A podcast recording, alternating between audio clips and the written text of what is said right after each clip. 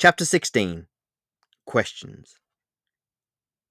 The next thing I know, I'm confronted on multiple occasions by members of my staff questioning the significance of Olivia Hunter and why she mattered so much to me.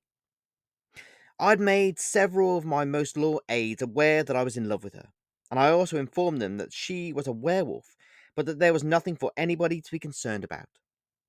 However, people did not like the idea of me fraternizing with or even fantasizing about a werewolf, because to some vampires, werewolves were nothing more than mutts, which is their word to describe them, not mine. Some vampires even believed that all werewolves should be hunted down and killed one by one, once and for all. Of course, I did not share those sentiments, and I never had any problem with there being werewolves walking the earth and doing their thing, just as we vampires do our thing. But some people close to me were not happy, and they tried everything to try and convince me to stop my advances towards Olivia, or there would be consequences. Essentially, what we vampires call a vendetta of vampires, which in simple terms translates to, we are going to try and kill you because we think we know better than you and we want a go at leading the vampire race. Where have we heard that one before? And it was the memory of past experiences that led me to instantly recognise what was happening and what was going to happen next almost immediately. However, I did not believe that the rebel vampires who would attempt their coup against me would take advantage of Olivia's daughter, Melissa, and abduct her. I knew what I had to do, but I also knew that I wanted to be as close as I possibly could to Olivia for as long as I possibly could. And if my desire to be with Olivia meant that I might have to come up against other vampires who did not approve of my actions in the process, then that was what I was prepared to do, because there is more to life than duty to one's people. Sometimes we all have to act selfishly in order to find true happiness, love, and serenity. I did not know who the ringleader of this coup against me was until much later, but as time went on and as I advertised my affection for Olivia more openly, it became more and more apparent that the majority of my most trusted inner circle of aides and attachés were plotting against me. But that did not stop me from pursuing Olivia and continuing to monitor and follow her every move. It was my close surveillance of Olivia that led me to the hospital where she had been taken after a vampire who was one of my aides at the time, who was a member of the group plotting to usurp me of my authority, ran over Olivia while she was still in her wolf form and left her for dead, after they had successfully coerced and kidnapped Olivia's daughter, Melissa, to go with them. When I met Olivia again, and I pulled up beside her in my black Mercedes, she was running away from the hospital where she'd been taken after she had been found lying in the road, naked and seemingly lifeless. And when I pulled down my window, I could see in Olivia's eyes that she was desperate to get away as soon as possible, which was probably why she did not say no to my offer of giving her a lift. When I met Olivia this time, she was wearing the uniform of a nurse, and she was upset. And since I knew that she wasn't really a nurse, I concluded that something had happened to Olivia that she needed to run away from.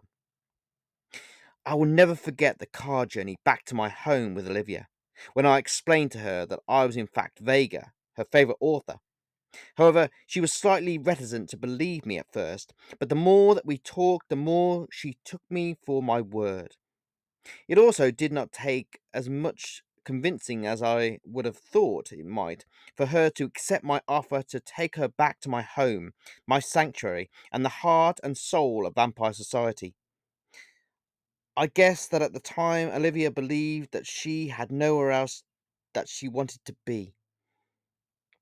After Olivia and I arrived at my home, she and I were absolutely entranced by one another, and after we ascended the grand staircase of my home to my bedchamber, where a giant four-poster bed awaited, it was not long before Olivia and I were making love to one another and falling even more in love with one another. From the moment that Olivia and I were entwined with one another physically, we were bonded to one another forever, and we each shared a part of one another's soul.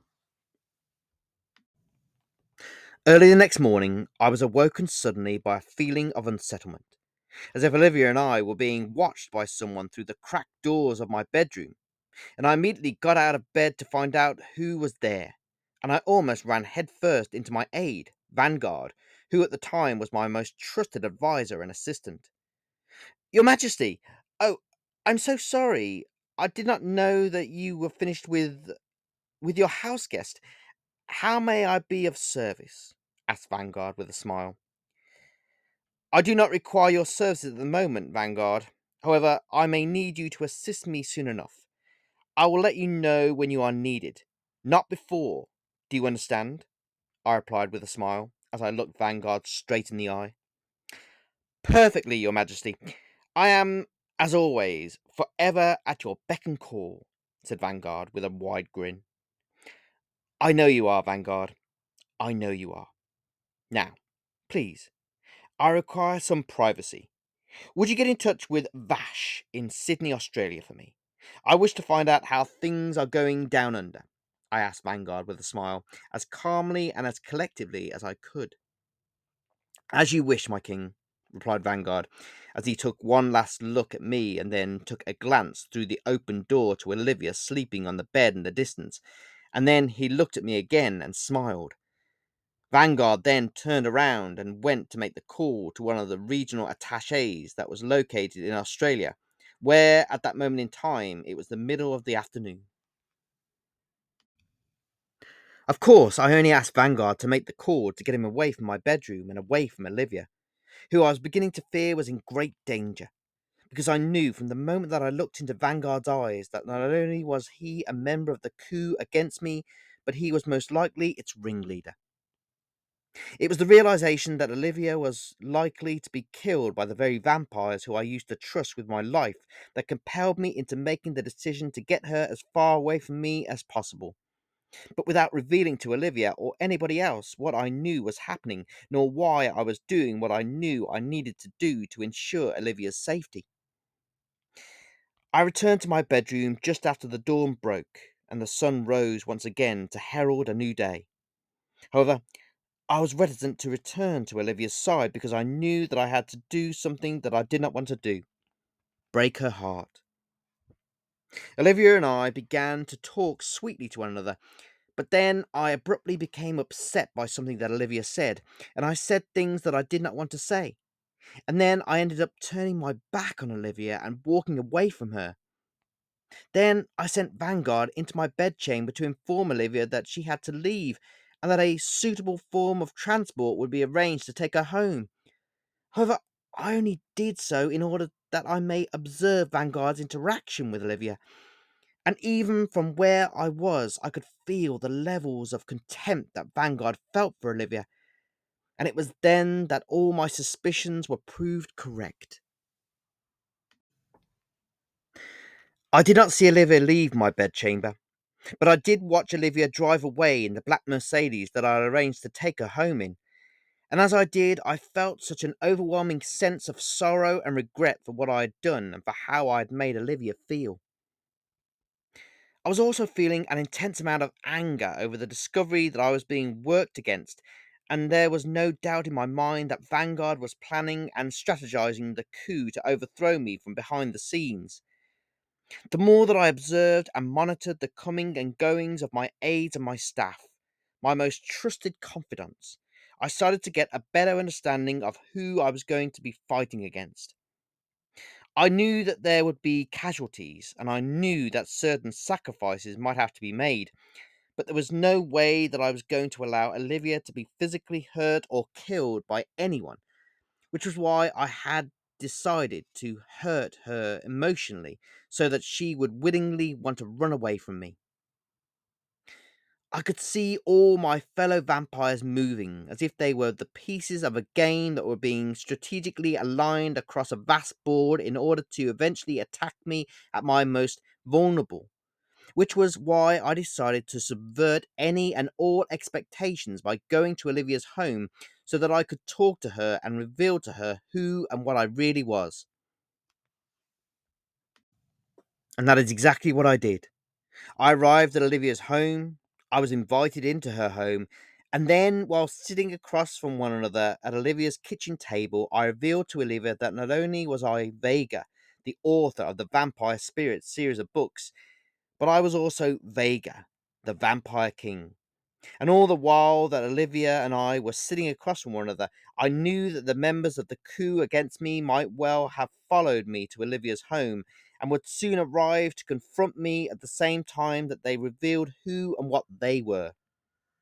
What happened next? Well, as I predicted, the rebel vampires had followed me to Olivia's home.